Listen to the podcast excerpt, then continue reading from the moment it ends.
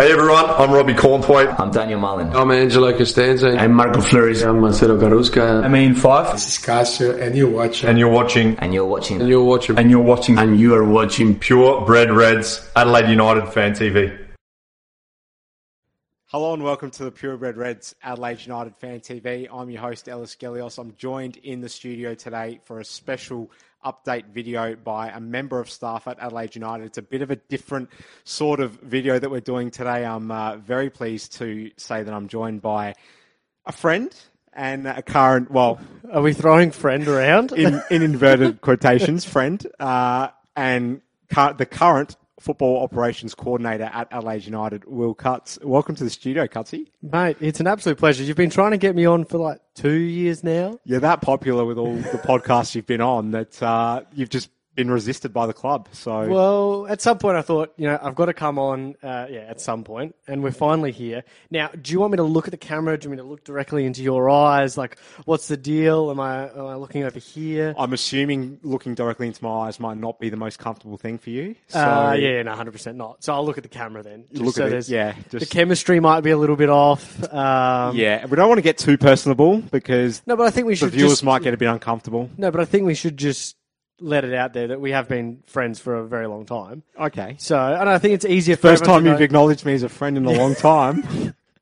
No, but I think it is fair that we have been mates for a very long time, and you doing this show and me working at the club has always, you know, pushed the boundaries at some points at Alsos, but we have got a long way from, and our friendship did start from Adelaide United. So, yep. I think you've got some questions about that later, but I'd rather get that out that we are mates. So this has made it easier, but also why I've taken me a while to come on the show. Well, we appreciate that you've put that on the record. Yes. And just for the sake of the viewers as well, there will be some questions asked that are not you expressing the views of the club, more your own personal opinions. We'll say you've got some questions, and I'll ask you some stuff too, because I think it's really, really good that we have people like you doing this stuff for the club and for Australian football. But, yeah, there is some questions. And, again, as always, yes, we know how that stuff sort of works. I've got to say I'm a bit nervous. I don't usually get nervous in these interviews, so this is weird. Your legs are shaking a little bit. Shakety. Look at me. That's what I said is we got the mics, though, this week too, because we want to try and sort some audio stuff in there. But I said it's good for you because now you've got something to do with your hands now. And, I don't have to do weird things with my kneecaps anymore while Marcos Flores talks in his delightful accent. Where do I rank in guests? Oh, really low? I'm going to say scrape into top 15 at least. And you've had 16 interviews. So. We're getting there. We're getting there. No, I'll cop that. And hopefully we bring something also to you guys, the listeners. So look, it's a very different kind of I know your password now. You do. It's just the last 6 digits of my number. So okay.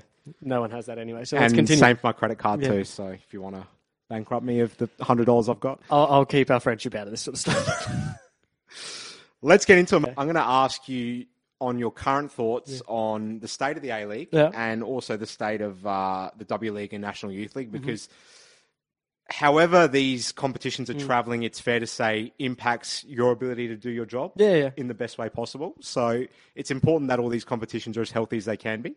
So tell us, how do you see these comps all rolling out in what is a very weird time and a restructured season, new dates in the calendar, and how do you rate them all at the moment, how they look? Youth League's a little bit iffy at the moment. It's probably not going to go ahead just with... There's a lot of stuff with borders, and obviously a lot of the players are in school, and there's... Sort of like we know with the restrictions we have at the moment with community sport, it's difficult in that way when they're not full-time professionals. Mm-hmm. So at this point, Youth League, it's still in the works, and there's a lot of stuff changing now in the background regarding different ages. What's been sort of key, Graham Arnold's been talking about that to try and push the age probably up a little bit for more game time. I think that's a question you've got a little bit later too, but Youth League's a little bit iffy just with timing because normally that started, give or take, soon enough now. And if you push that any further back, it sort of jumps into different states' NPL seasons. So it's probably best that it's just an NPL. I'll just move my phone. Probably best there. But A-League, everything's looking pretty healthy at the moment. Obviously, they're cutting between leagues and FFA or just FA now. That's going to be a weird sort of change that we have to call it now. The Australian Cup, I'm hearing, potentially. Yeah, they'll probably, I'm guessing, you'll sell that, sell the rights to that at some point. Again, and maybe Carlsberg Cup. Could we have something like that? Like, bring it back. What were some of the best FA Cups or like League Cups in the UK? Carling always stuck with. Carling's a good one. Yeah. So, but from that, for that respect, sort of W League, they've started training again now. You can see we announced a lot of our players like last month or month before that. Even other teams are slowly announcing that sort of stuff now. But no, everything's rolling now. Everything's full steam ahead. We're a month to go. Both teams are fully kicking off and we're ready to go. So it's really exciting. Awesome stuff. Well said. Just while we're on the youth league quickly, a bit of a curveball. You said it may not go ahead because of an abundance of reasons. Yeah. Is that possibly a good thing, given that this league, in the way that it's structured, has come under so much fire for being 8 games long? Well, from our point now, I think this is a key change in COVID now with just timelines. Because, like I said, normally, NPL season normally finishes August. So players have, if you make finals or not, September off or bits of October, come back, you play Youth League in November, December, January, bit of January off at the end, Feb, and then NPL normally starts 14th of February, give or take, doesn't it? Yeah, so now with timelines, it has to sort of probably not get played. Kids need to play games, that's the most important thing. But it might be better for them in this financial year period that we don't have the youth league and they move straight into the sort of NPL. So again, we know our youth boys are still, like our resis, are still playing. Yep. So they've got to wait till the first to come back and train. So that's in December when the guys get time off and stuff like that. I think still important that some of these 15, 16-year-olds are playing 18 months straight. So they need time.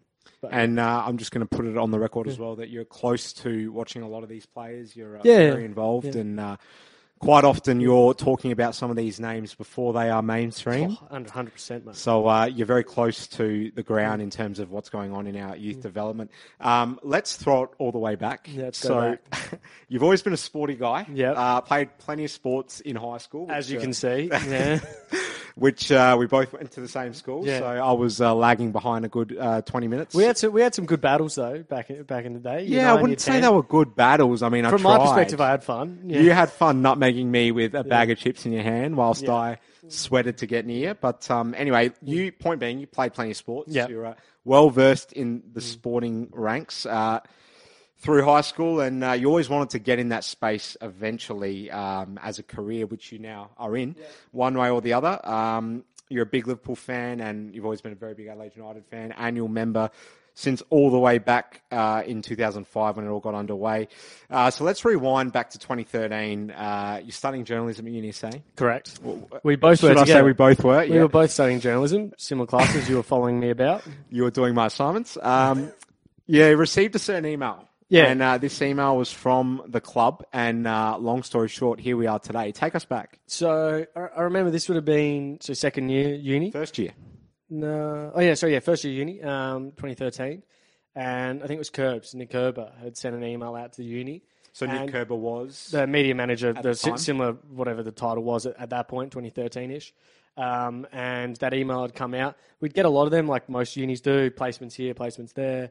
And this one obviously caught my eye pretty quickly. And I think like every I'm going to say generalise here, guy, but every guy who's doing journalism wants to get into sport. It's generalisation, give or take, majority of the population... Leave the 5% out, the 5% political nerds. But as we'd always say at the start of your first class, what do you want to be? I want to be a sports journalist. So every guy would go down there. So when that email came through, I was pretty quick to send off the most basics of resumes and with some links to my sort of stuff that we'd been doing together with a couple other people at uni, and got a call and an email back pretty quickly and had to come into an interview. What now I think is crazy, seven years ago now, walking into the Adelaide United office and nothing's changed. But walking in and going into that boardroom, and I remember meeting Kerbs and I was nervous, I was sweaty, I like dressed up, and as everyone knows me, I'm pretty casual in my dress sense, especially when it comes to work.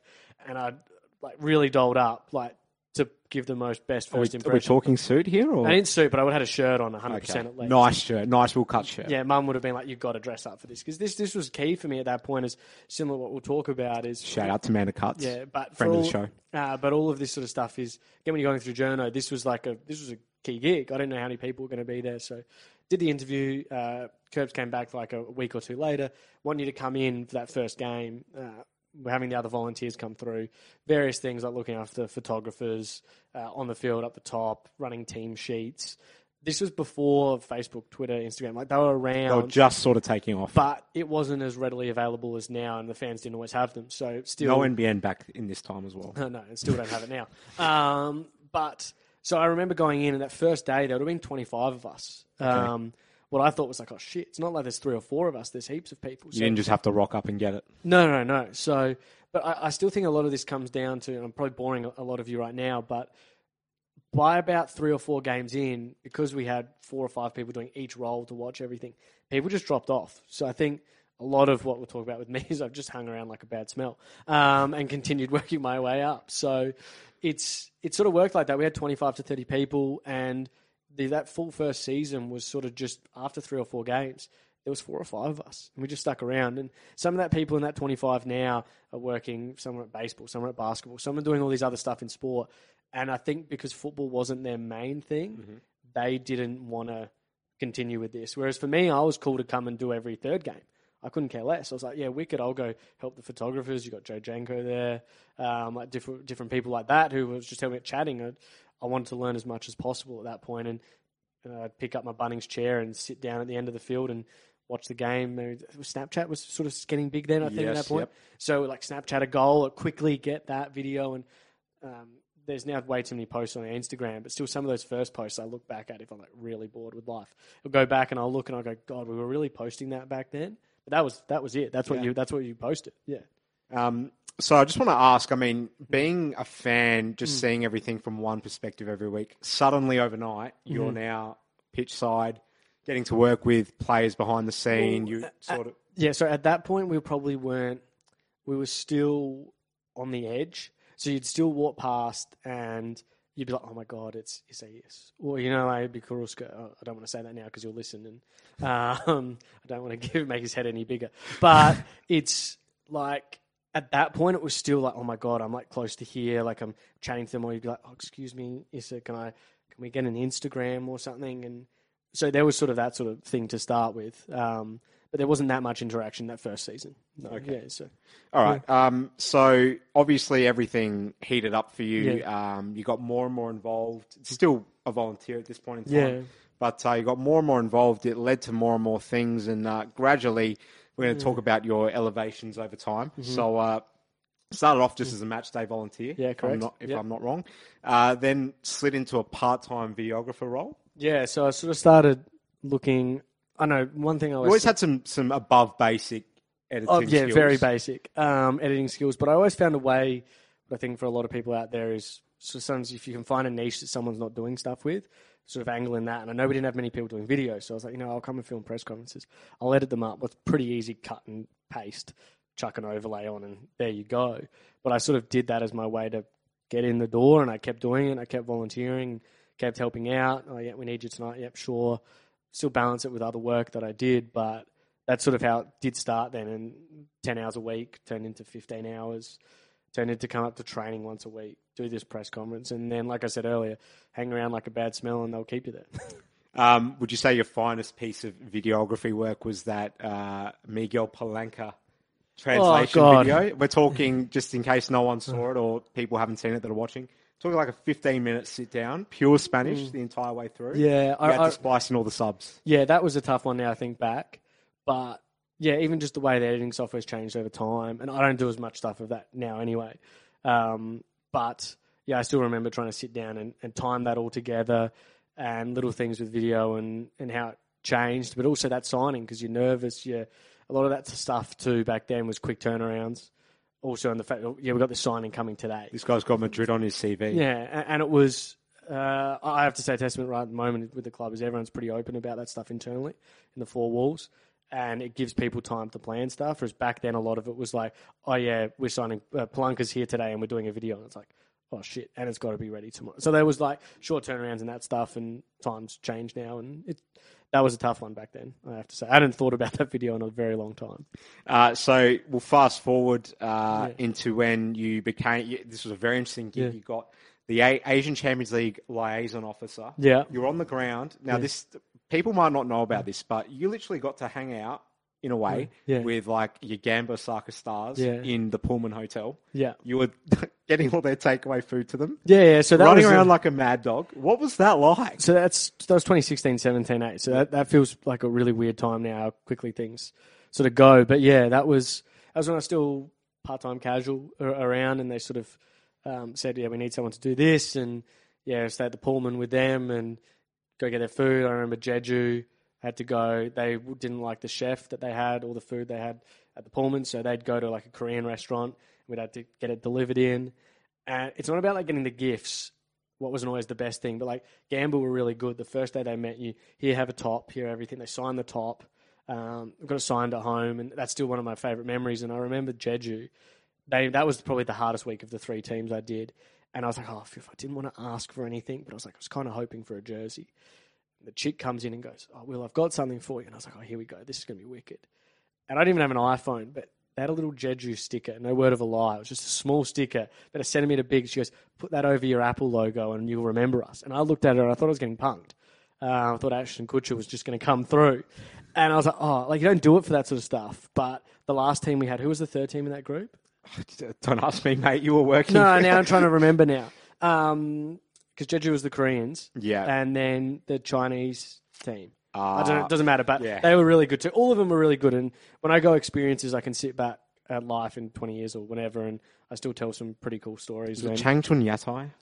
No, I don't think so. But like Endo and stuff are walking around and chatting, and the people there were lovely, and just the different way they experience football too. And I think at that point, like we're still professional. Yeah. We are. But those guys, even just the squad lists that they bring, because they have 35 first teamers anyway, and they bring over 26 or whatever, and just the way that they run their operations is crazy. But no, it's I look back at certain things that I've done, and I go driving a mini bus with all these Koreans in the back, and driving around Adelaide and stuff. It's been some interesting moments. Similar to your coaching style? Yeah. Parking buses? Never. So, I mean, that would have been a fantastic experience. Yeah. And then you've participated in various community roles too, facilitating coaching clinics, player appearances at local clubs, which is very important, fundamental for a club like ours to spread everything around the community. Yeah. So this was all really when you were thriving and climbing up the ranks. So I'm not thriving now? Well, I would say you're just in a comfortable full-time comfortable full-time position, yeah. But if we take it back a few years, 2015, Liverpool visit. Mm-hmm. We never thought we'd see this day come. We're both massive Liverpool fans.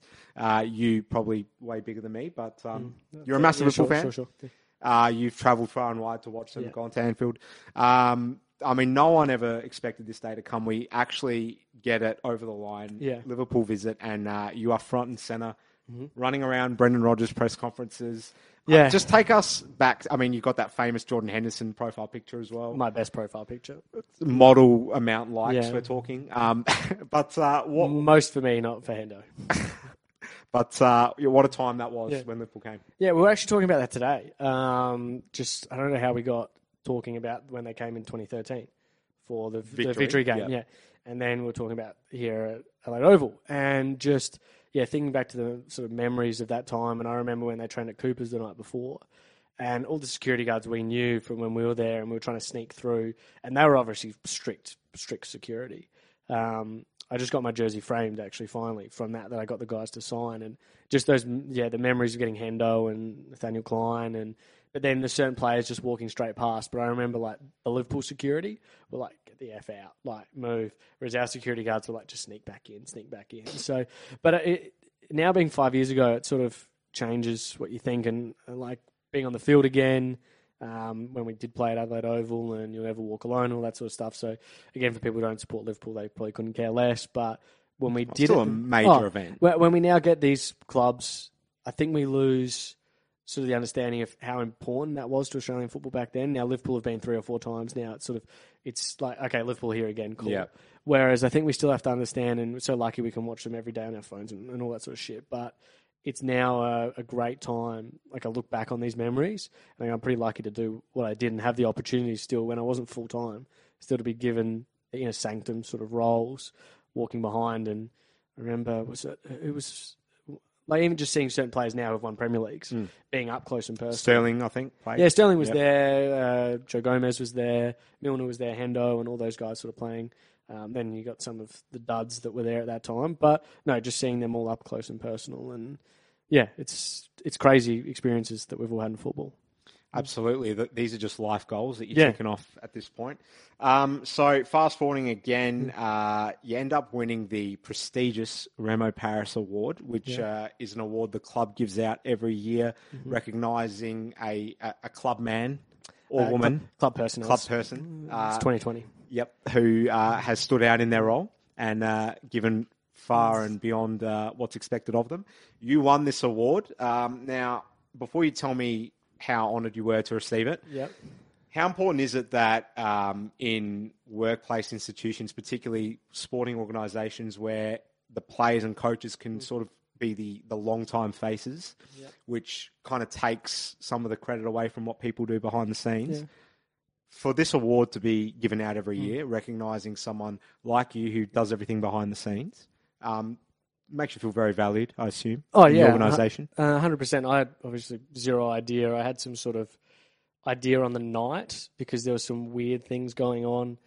Jordan was like, I need you to come early to be a model for a photo. I was like, again, yes. Voice for radio, face for radio. But I was like, why do I need to take a photo beforehand? All this sort of stuff. And I didn't know. I feel extremely grateful. Again, our job behind the scenes, like in all these sporting organisations, is to do everything to get the team on to play, whether it's an hour beforehand, 30 seconds before the first whistle. That's our job, and our jobs do go unnoticed, but I think that's the most important thing is we get out there and we do as much as possible to get the guys to get the 3 points or the girls to get the 3 points when they play a game. So for me, obviously, I'm extremely honoured after Remo. I think I was there for 2 or 3 years volunteering when Remo was still with us, and you had some good banter with the guy. Yeah, good banter because I couldn't understand a single word he said. I was waiting for that. Oh, yeah, I could not understand really a single word. I'd just laugh and we'd have a good time together. But he was a great man. And for me to, be awarded with that is something I'm really proud of. It still sits there just in my living room and I look at it a lot of the time and reminds me again of why we do our job and how it's just a cool thing to have and be recognised by people. Beautiful, and you should be proud as well. Thank you, mate. So we'll get into the present day. Yeah. So you are the football operations coordinator. Now, when that title gets thrown around, I assume a lot of the fans that aren't particularly close to the day-to-day running of the club probably go, well, what the hell does that mean? We're going to get to that. I might ask them too. We're going to get more into that as we go along. Yeah. But if I had to get you on the spot to sort of best define what your role is at the club right now. Can we get my job description up? You might need to. You might actually need to. But give us some kind of general overview. I feel like it's one of those things I need to do like a week calendar and we go through like what my mornings are like. So normally it's like wash Bruce's car, go get Bruce's laundry. So these are KPIs that we're talking about? Yeah, KPIs. I've got to wash Bruce's car, get Bruce's laundry. This is Bruce Djite. Yeah, Bruce Djite. Answers emails, shine his shoes. No, obviously none of that stuff. But it's so like daily for me is, again, like I say, when you're talking about the award is just sort of, we've got to do everything to get the boys and girls on the park on the weekend and make sure. So my role has changed over time too. So when I started in 2017, it was different people in these roles and we've had different people. So like Ante was there, Aurelio was there, Bruce now. Different people have taken different things. At that start, Cosy was also looking after W League a lot, and then he became interim CEO. So we'll just put on the record, the current CEO, Nathan Cosmina, you were working under him directly. So it's sort of different points and different roles and responsibilities have come, being more hands-on with youth and W League. Now it's transitioning a little bit more into the A-League stuff, and W League's being looked after by Ivan, previous head coach. And so youth has sort of changed in different ways too. So a lot of registrations, a lot of writing up contracts, back in flights, accommodation, training schedules, what under different coaches has been easier and stuff, and Carl's a breath of fresh air when it comes to these sort of things too. But yeah, a lot of different things, player appearances. So you said earlier, we're going to have to community stuff, so sending out updates. But a lot of this stuff has come and gone in my job description over time, and we've expanded different areas and I've got it and lost the things I do too. So now, look after like today, putting in kit allocations for the season. So like little things like that where it's like, they just get done, but FFA or leagues ask us, what kits do you want to play in certain rounds, weird clash, and you'd always think it's pretty self-explanatory. We're working out with the commercial guys which kits do we want to wear in certain games, etc. Pressing shirts, one of my main KPIs and skills, is pressing all the kits. What's the biggest name you've pressed? Not literally, but in stature-wise. No, I've had some good pressing stories. No, I'm trying to think. It's all just the players we normally have anyway. So when it comes to, I'm trying to think, Sergio Guardiola, when he came, was probably one of those ones. I remember his pain in the arse was when they sent it was all the individual letters, though. So you have to line all that sort of stuff up.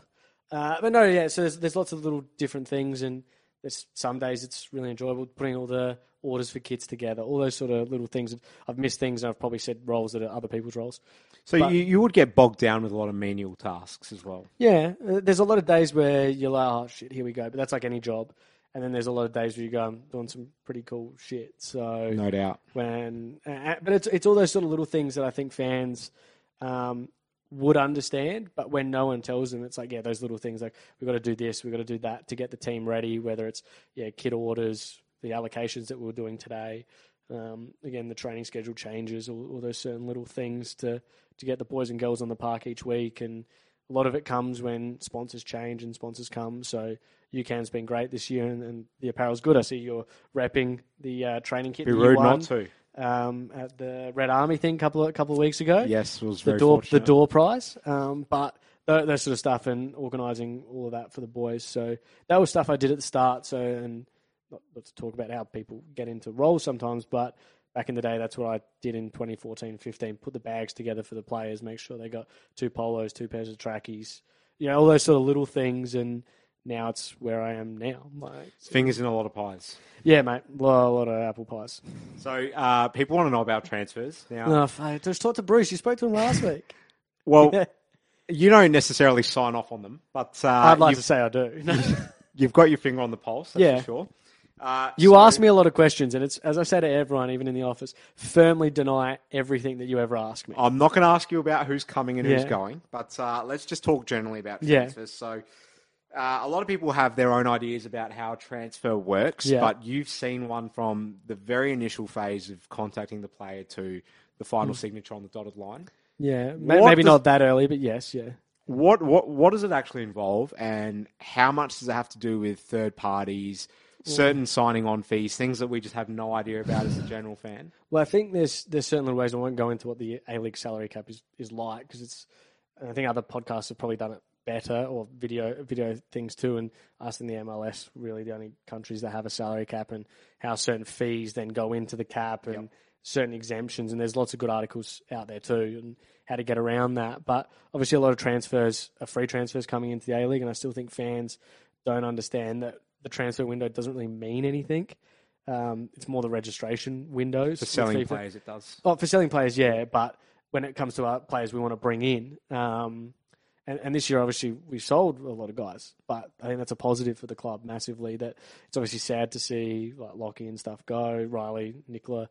Always Paul. Going to, though. That's and I think it's a positive for us that our players are wanted by Europe, by European clubs, and seeing what Riley scored a couple of weeks ago, watched Lockie a couple of weeks back on YouTube. One of his games, they played Chelsea under 23s. Looking at those guys, that's perfect. But because it's free transfers. Majority of the players that we bring in, whether it's other Australians through other A-League teams, and not swap deals, but we'll release someone this day, they'll release their player, and we can make a swap to fit into the salary cap, or getting back a player like Tommy Urich at the moment is on free transfer now, so he can come in. So it's more important, I think, fans probably get their heads around registration windows and when they can be finalised. Like you said, transfer windows are important for when players can leave the club, but there's still a lot of those deals are done outside that and then just are announced first minute of a transfer window being open again too. So I know a lot of leagues are going through those problems. Deals are done months beforehand, and then they just announce that first minute, or you know what I mean, with how the registration changes. So it's really not like playing football. I mean, Football Manager's pretty accurate these days, but it's not like a FIFA transfer, is it? Like there's well, for us, no. I think for us here in Australia, it'd be completely different for Liverpool or Manchester United or some other teams. But a lot of it is probably the behind-the-scenes stuff of... How much have you got to sell the state itself? How important is that? Oh, to be honest with you, like sometimes I've picked up certain players from the airport. What I still think is some of the funniest gigs is this face is the one that arrives at Adelaide Airport. Driving Bubba Diwar around to his appointments. Yeah. I've had some funny conversations with Bubba. He's a great man. Career Matt Moore, different ones. And some of these players come and they actually haven't done that much research into it, or... Probably the internet shows them Adelaide, and it's what maybe Victorians say Adelaide sort of like. And so I've got a little route I take from the airport to one of our, like, this is when we used to have a spot that we'd take in a hotel. So that showcases us off a little bit more nicely. Oh, yeah, it's about it's like a 15-minute drive. The airport developments? Yeah. So I'll tell you right now, I take them through the air, like from like Sedona and Bradman Drive, and I'll be like, oh, yeah, let's, because it's night time most of the time when these international flights would land, either night time or first thing. You want to see the skyline. Yeah, so, but I'd go like past Adelaide Oval and they'd see it lit up. Is that the stadium? Oh no, this is the stadium's the one over there. We do play here once a year, here and there. No, but little things like that I pinch myself sometimes, and you take these people around and selling Adelaide. That stuff's on Bruce's side that he does, and deals with all the monetary values. And when you spoke to him last week, and I think he said he'll come on the show at some point. We're discussing in the office, but that's his domain. And then once it comes to me, is visas, and at the moment travel exemptions. COVID's been tough to massively thrown a spanner in the works. Yeah, to get people in. So that was like Harvey when he arrives, but obviously having to get the Australian government to approve for him to and his family to come in, and even Tommy when he gets over. So all those sort of little things have to get done now, and those processes.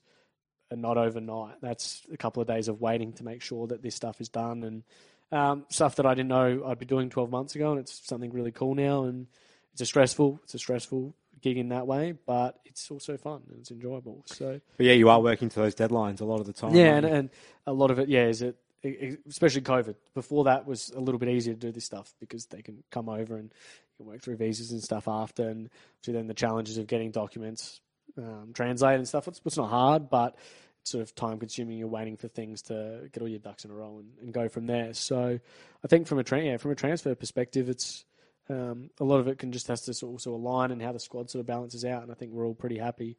Yeah, so I think the squad's really taking shape now. Yeah. Absolutely. No one's going to disagree with that. Yeah. How often are you at Playford? Obviously the club's training base. It depends. Some seasons I'm up there a bit. Like when I was doing video stuff back in the day, I'd be up there two, three times a week. We're based at the office at High Marsh, so communication lines are very easy at the moment. You got the phone to Carl and chat about schedules and different things, or people once a week, probably give or take. It depends on the time, and obviously with COVID right now, we're not in a full league lockdown in a way, but there's sort of like a semi-bubble at the training centre. So We can obviously come up and down, but we're doing less things of bringing people in to watch trainings that have to be there at, or, you know sort of mean. So previous roles have been whenever junior kids would come up, I'd do that, or random presentations that I'd run. But yeah, so now it's more sort of office-based at High Marsh, but yeah, up once a week, and try and get up once a week anyway, just to see everyone as much as possible. Keep those communication lines open and say hello to some of the boys. Cool. So let's get a little bit topical now. Ooh, here we go.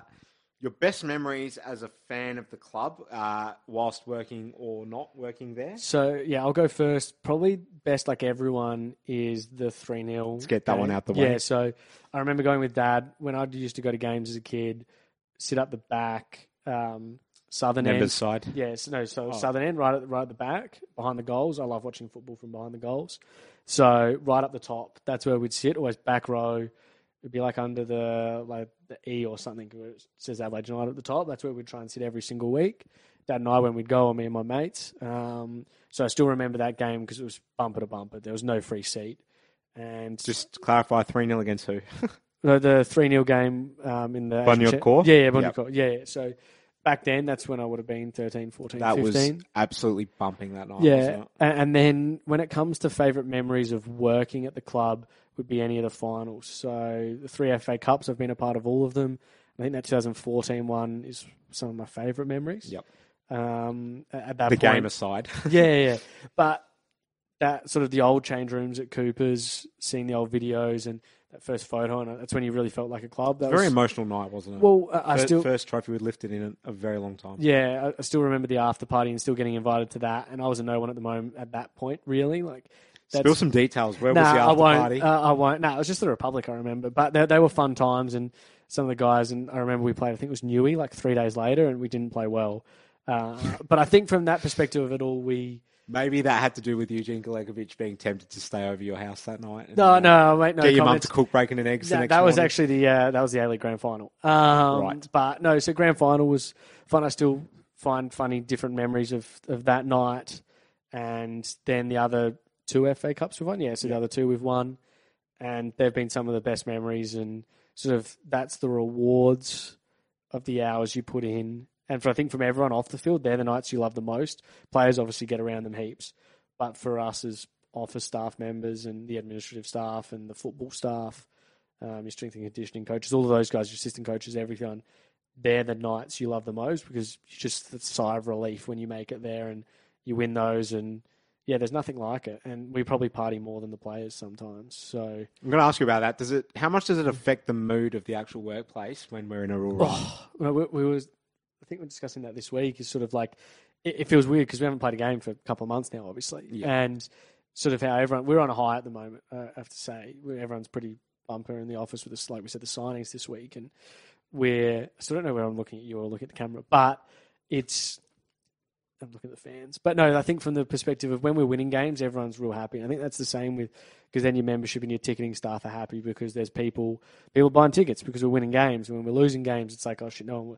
Now then the media guys have to try even harder to get people to come to games, and people might not be biting because people like you are writing bad questions about the team, but you know, like bad comments. But you know, like, so when we're winning games, it's happy. You go up to Playford, everyone's really happy. You're seeing, we're day after a loss and they're at a recovery session and you're doing a video and you can just see everyone running laps like, why the hell are we here? But again, from an office perspective, we ride the wave too, and I think there's nothing like a post-game beer after a match with a slice of pizza and you're just like, that one's done, and then we're off to W League the next day or something. So there's not much me time for you, is there? What do you mean, sorry? There's not much me time in this job for you. Oh, no, I think it's like anything. We live and breathe football, and you have the opportunities to... But one of your colleagues told me once, Mari Zanin, that football never sleeps. So because you are around the clock in your job, it must test your times. Well, there's different times with certain things, like obviously, like I was saying before, with the visas and the travel exemptions and stuff is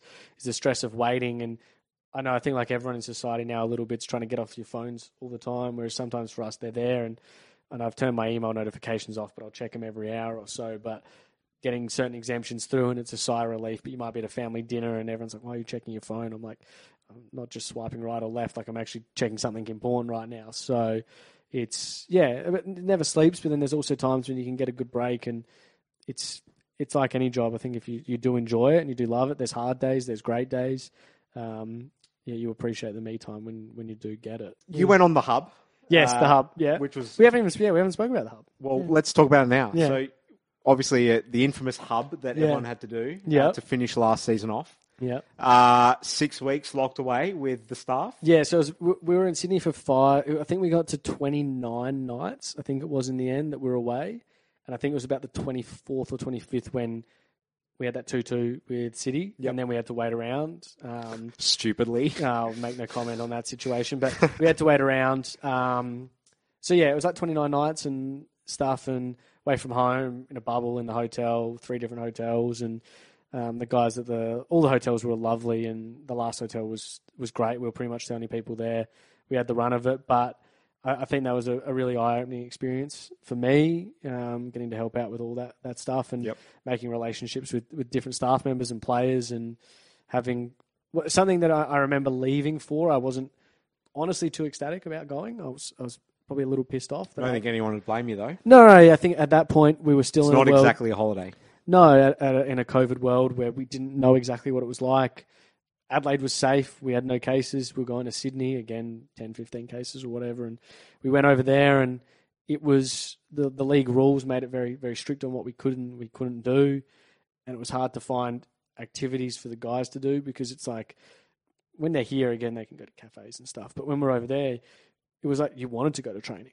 Every day was training because you wanted to spend more time outside as possible. Yep. And the last hotel we had was great because we had a lot of space. And but yeah, from an experience wise, we watch movies at night, play cards, different sort of things. We'd play a couple of other card games, Werewolf or something. We'd play heaps, and it was experience. I probably chucked on the kgs because we had buffets every day, and everyone just got a bit closer though, didn't they? Yeah, we did, and I think that's relationships that I didn't have with certain players, and conversations you have, and staff members, and learning more about like I said, different staff members, and yeah, it was it's sort of now it's crazy. It's been 3-4 months yep. now since we came back, and then obviously sucked was the 2 weeks quarantine. What was some people say it was a bit of time off. We're stuck in a house. You can't leave anywhere. Sort of what those 5,000-6,000 people are doing right now, and it's not the most fun experience. It sort of tests you, especially after we were in a quarantine environment for 5 weeks beforehand. But what a roller coaster! I thought we played ridiculously well over there, and I think everyone sort of played with a freedom that we hadn't played with a very long time. And yeah, I was ecstatic with the experience, and it's something I'd never traded in. Wouldn't go again if they asked me. I would go again, but maybe let someone else have the experience. Yep. But I'm really happy that I got to go, and I probably didn't divulge much there at all. But it was a tough experience for everyone by the end of it because mentally, it was us 29 guys or whatever it was, all there, and everyone's pockets for a month. I don't know how those clubs the guys are going over in Dubai or whatever it is, Qatar. Sorry, yeah, for the Asian Champions League right now, and. Again, it's a fun job, and there's some days where it's great, especially in the Hub, and some days where it was like, God, I could really just go with a pizza right now, or something, like something really good. And it was a great experience, mate. It was some of those games you've been watching empty stadiums, and then there's just us there. And I don't know if anyone's really got. I know some fans get the opportunity each year to watch some of those behind closed doors friendlies. That's when I think you understand so much what they say and different things and. Everyone's yelling at each other, and you can hear the whole thing in the stadium. It's just echoing. Whereas when there's 10,000, 15,000 of us at Cooper's, and you can't hear a word that the players are saying, but when you can sort of remove that, I think it's like when those NBA, they mic up the players. It's actually a really interesting concept that I'd love to see us if we could do it at some point, because you'd learn so much more of actually what goes on. I guess soccer's probably a bit harder with how players land and tackles, where you put mics and certain little things, but I think that'd be a cool experience because I learnt so much even from that, hearing the coaches speak and the players speak too. So yeah, and it would have been very insightful as a budding coach as well. Yeah, if you want to get once again into the professional ranks one day. So Cutsy, what does Adelaide United look like to you in 10 years? And I want to list off a few questions here separately, but we might just roll through them. Yeah, that's fine. Stadium situation. It's a bit of a debate, but there's speaking to you off the camera. I have my opinions, yes. There's plenty of reasons why it would be beneficial to eventually move. The best way to say it for me is I think Cooper's is the home of football here in South Australia. Yep. There's obviously then has to become a financial element, and I think it's great that we're hoping that the state government can invest some money for the Women's World Cup. What is key for football in this state, what I think people don't understand how important it is, that if we can get this over the line and we can get games... I don't know, Nigeria versus Italy. Italy in a group stage game, I think we'll get a decent crowd. We'll get a good crowd, and it will be important for it, not just female football in this state, but football as a whole, to get these teams over here and have a World Cup. So we really have to capitalise there. Oh, we have to, and I think. But I do see. I'd love to see a new stadium in the city, and that's from the perspective of a just entertainment fan. If I'm going to throw entertainment as a bundle, just a hub. A hub of everything, because I see how much the game has even grown in AFL and cricket by being in the city.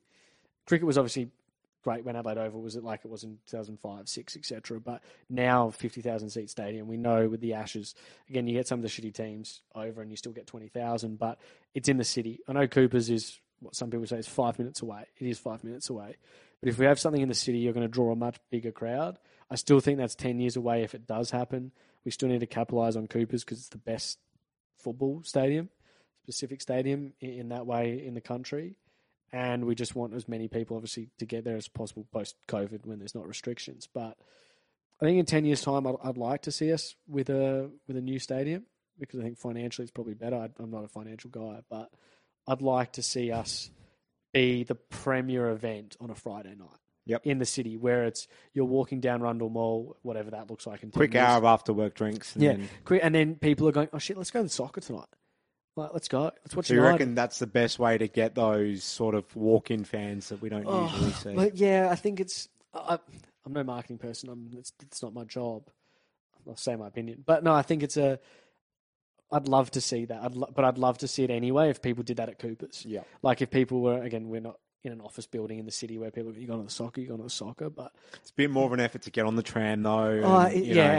Do we drive? Do we not? Then tram it back in to go to town. Whereas I know however many times we've done it leaving the cricket, it's a 10-minute walk to Peel Street. Done. Bob's your uncle. You're on the piss. But you know what I mean. So it's and you're at restaurants, all that sort of stuff, and I'd love to see that. In 10 years, I don't know where we'll be. It's football in this country anyway. Yep. But I'll love us to continue appreciating Coopers until the last day that we'll have to leave at some point, whether it's 2050 or something, because I think for the growth of the game, unless you build out and make it 50,000 seats there, it's probably, and we know how grossly expensive it is to do that. Yeah, update Coopers, yeah. So no, that's my opinion on the stadium matter as it is. So yeah. So let's talk about whether this club is, in 10 years' time, going to be a breeding ground for the best young talent in the country, winning titles season in, season out, or both, or somewhere in between. Putting me on the spot here. I did get the questions beforehand, but I think it's... I think we can see the players that we have coming through and some of these other ones. We've got our 04s, 05s, 06s coming through too. Is some really talented players. Again, without the youth league, we can't see what other teams are like, different states. But I think it shows our NTC system and our youth system coming through, the millions of different names that it's called all the time, that when our players do leave us, I know some people get stressed. It's like Melbourne City's taking our kids, Central Coast, Perth. I think it's just more of a testament to football in South Australia that these Melbourne City would rather have our players in their youth team than their own. And we've seen Yaya's come back, Joe's come back. What's great, missing names probably too, but that I think the positives, as much as we see Lockie go and it's sort of untapped potential for us, I'd love to see his potential be tapped at Brentford. I think it's more the issue people have is more with like Ataris going. Oh yeah, I'll stay out of that from my opinions of it, but we did start in the game against Victory, played 90 minutes I think in the game that internal they played a couple of weeks ago, and I do wish him the best, great young kid. Really talented footballer, and that's a pain in the ass when those types of people do go. But you also want people who want to be at the club too, and credit to us for giving him a platform. Yeah, no, I think, and that's the thing is I think for everyone that then goes to another A-League club, and it's disappointing. I still hope he does really, really well and plays really good football, and then we see in 3 years he's playing in Europe somewhere because that benefits the national team. What I still think is really important, that our players, when they do go, they stick it out overseas, but they leave at 21, 22 from here. I don't know if that's a question you've got at some point after, but rather than go at 22 with 50, 60, 70 A-League games under their belt, sort of like what Riley's done now, I think he can really succeed over there in England now. Whereas when they're 18, it's a little bit more difficult because you're sort of thrown into the slaughter pretty quickly. So I hope to answer your question coming all the way back, we need to compete for titles. It's really important.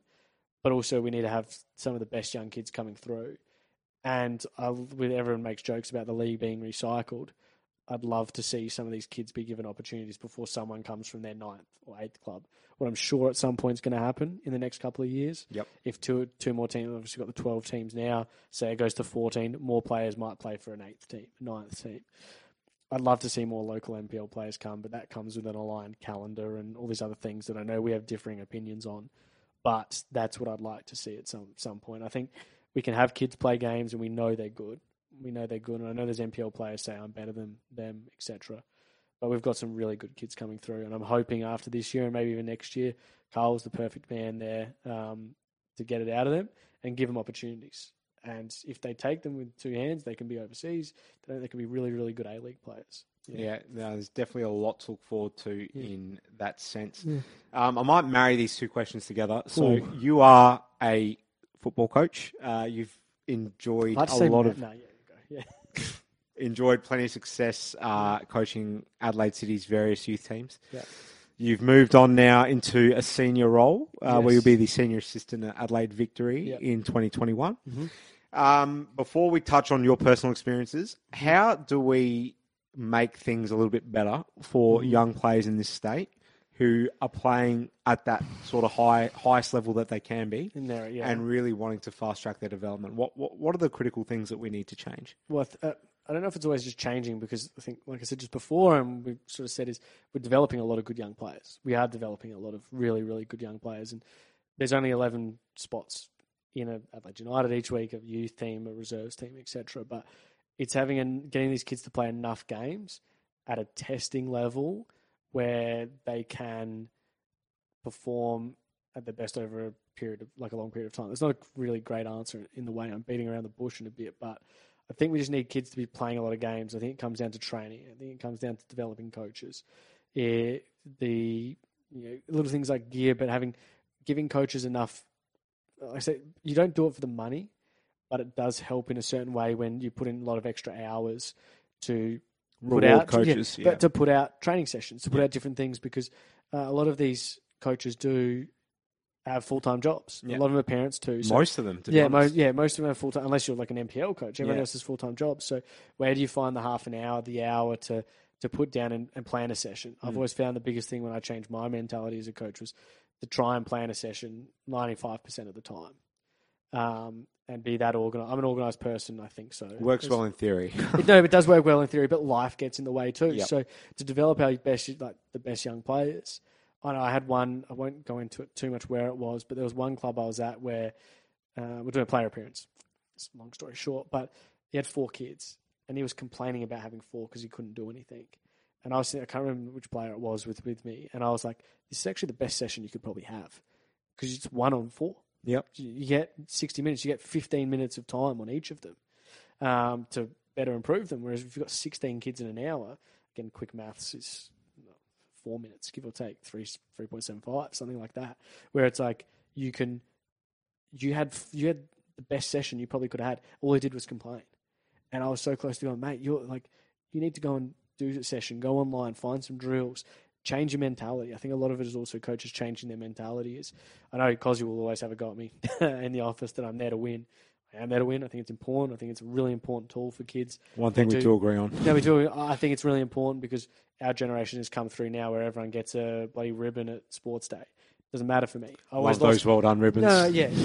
I didn't care if I didn't get a well done ribbon. I came 6th in the race. It's life. I want to be number one. I think these kids, they need to understand when they get to that level, and they need to, that sometimes you've got to dog it out and get the 3 points somehow. You might not always play well, but there's got to be that balance. I don't know if it's 40, 60, 75, 25, but I think winning is also... I love your quick maths. Quick maths, working out 100. You know what I mean? It's like, I think it's important that we get to a point where these kids can play good game, like play 25 games of football a year, and everyone's sort of in a decent level. I don't want just all the clubs to hoard the best talent, but people also go where the best other players are to perform at a really good level.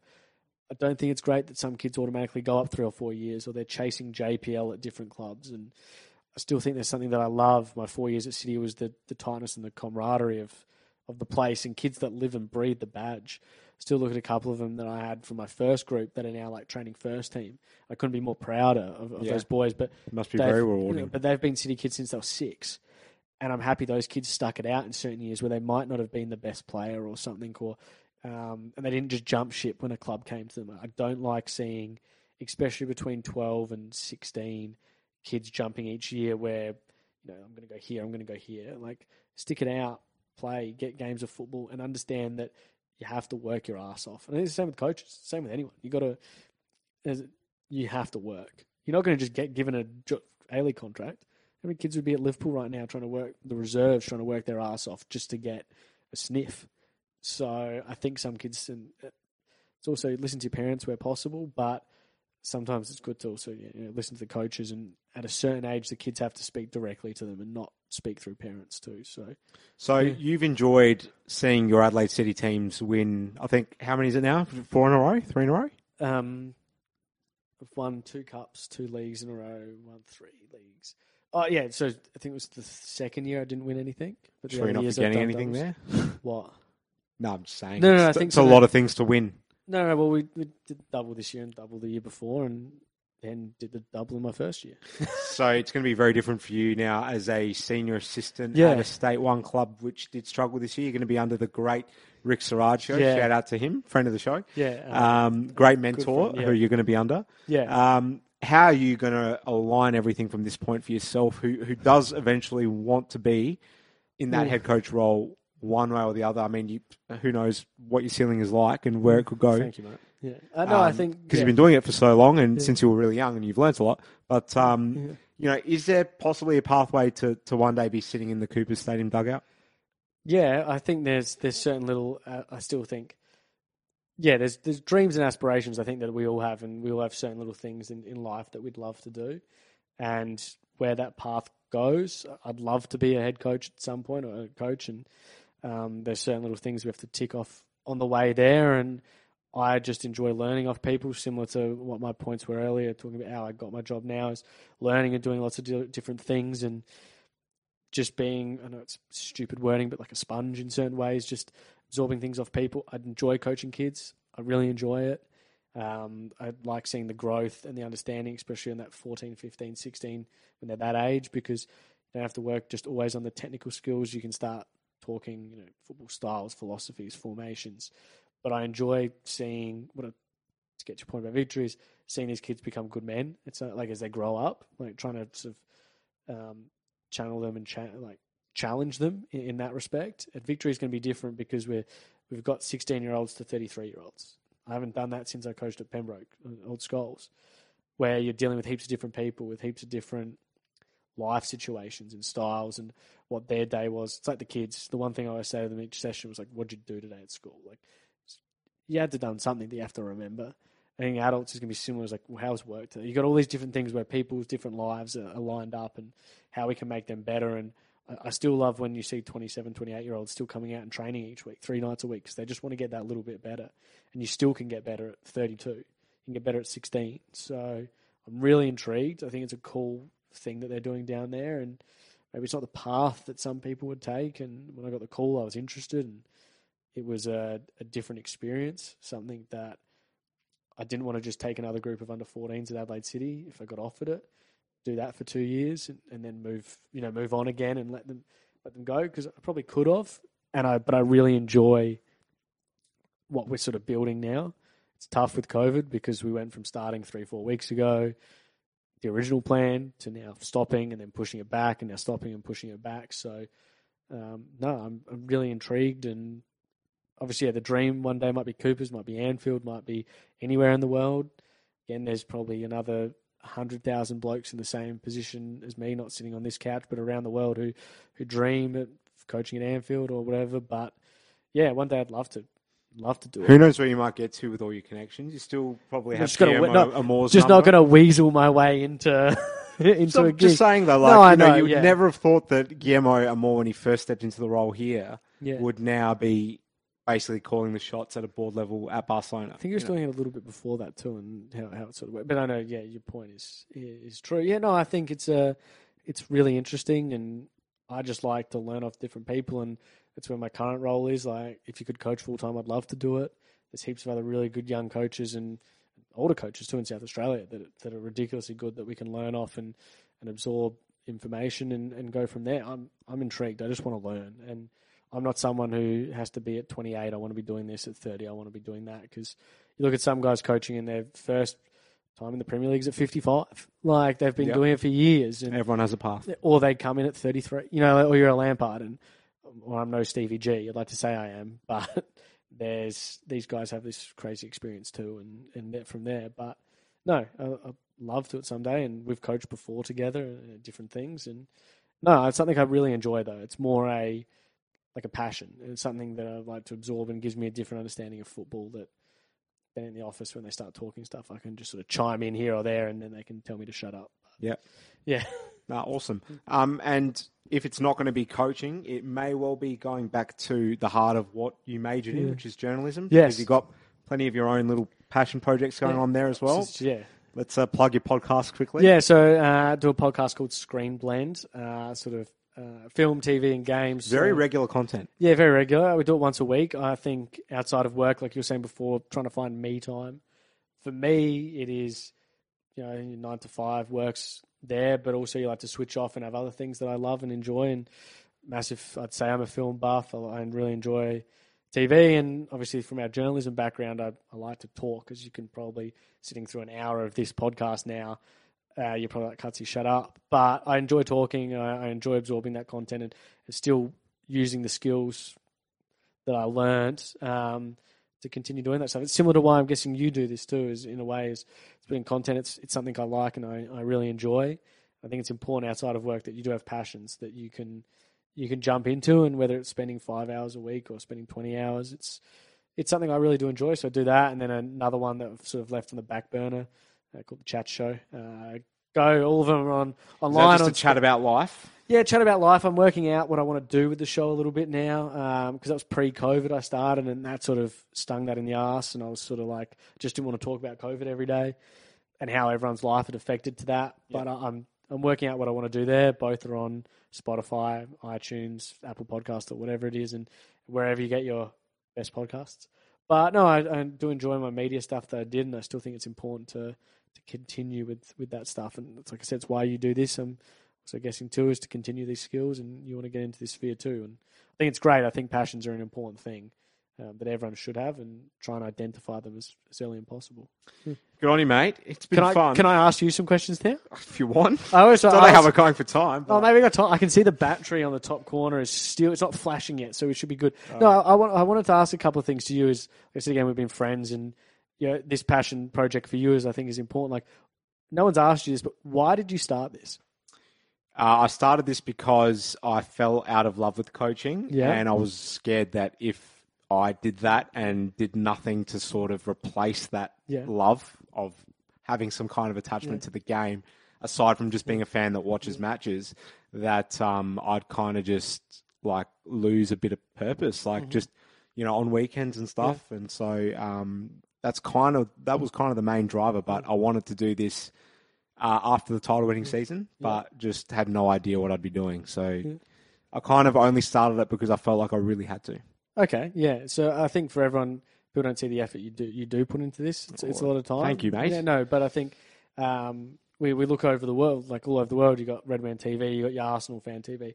All these big clubs have the inspirations. And I think for our fans, it's great if they get around your content and you know, comment, have a go at me if you want. You can slide into the DMs and have a go at what we do. But I think no, for you, who's been your favourite person you've had on? Because you asked me that, sort of similar thing, but who's been your favourite person that sat on this couch?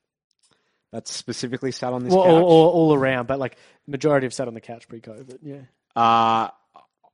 it'd be criminal not to mention Marcos, because he is really gone far and beyond to invest a lot of his time in this place. Yeah.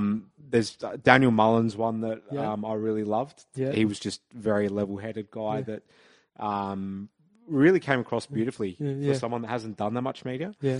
I think I really enjoyed Dave Scarcella too. Yeah. He was... I've got some funny Dave stories, but I'll leave that. You used to room with him. Yeah, I roomed with him twice when I did the Asian Champions League trip. I did, long story short, when we had that 2016. Yeah, so that Asian Champions League season that I was doing the Gamba stuff, we went to, I think it was Sydney first. No, Melbourne or Sydney. Went to Melbourne, played a game, and then they had to fly out to China, and then they flew back into Sydney. So my gig that weekend, on both weekends, was to fly over and pick up the kids and then bring the kids back. So I'd stay one night. And I remember after one of the games, I think it was Sydney, I think we'd won or something. We had a few drinks. It was one of the guys from the office's birthday. So we had some drinks. And then I woke up like 5 minutes before the bus was leaving, because I slept through. And the only reason I slept through was Scarcella was making a lot of... snoring noises. But I remember, and I was like, I couldn't sleep. It was like 4:00 and I had my headphones in and everything. And then I must have got out to it like an hour before we needed to. And I was in the deepest of sleeps, and he didn't wake me up until he'd showered and everything and left. And he's like, yeah, we're off in 5. And I was like, because I was stressed at that point. I still was a full-time staff member. He was trying to be nice, but he threw you under the bus. Oh, massively threw you under the bus, but he's a great guy. That's probably my funniest. Yes. That's the beauty of rooming with people. You never know who you're going to get. Totally. Well, and going back to your question, I don't really go with favourites, but I mean, it'd be remiss of me not to mention Riggs, who Yes, you spent plenty of time with off the pitch when he was playing here. He gave obviously an amazing interview, but I owe all of them a lot because they do not get anything out of this other than a bit of fun talking about their careers, and so I owe them massively. And you know, it's so good for us that we have this network of past players that don't have big heads. And art for themselves, and don't sort of scoff at you for just being like a fan TV. They actually see that, like, you know, you have put effort into researching their careers, and you've got some questions there that no one's ever asked them before, and that's kind of what incentivizes them. So we're lucky to have that. Last one I've got for you on Pure Bred Reds Adelaide United Fan TV is, where do you see this in 2 years, 5 years? You obviously asked me the same question, but for you, is this something you want to be continue doing? Is there going to be an end date? Is there a goal? Like, what is it for you, even long-term, short-term? Yeah, no, it takes up a lot of emotional energy. So I think it's going to wrap up one day. That might be in a year. It might be in 3 years. But it has its end date, and where I see it going, just consolidating with where it's at now. You know, just plenty of fans that do watch, which is lovely, and get a lot of good feedback. And being around the Cooper Stadium turnstiles to give fans their views and just see if we can get any bigger and better. But, you know, we'll be fine if it just continues on as it is. Perfect, mate. Thank you for having me. Cutsy, it's been fun. It has been. I've enjoyed it. I miss chatting shit. All the best with you and in your role. Thank you very much. You've worked very hard, worked your ass off for several years, and I'm sure you have a lot of fun there, but we do. Yeah. We want to see you continuing to thrive in your role and keep going above and beyond to make sure that everything is ready for the team every week. Which is that's basically it. Get ready. Well, mate, all the best. No, thank you very much. It's been a great chat. It has been, and I guess thank you everyone for listening. Thanks for watching, guys. Haven't bored you to death.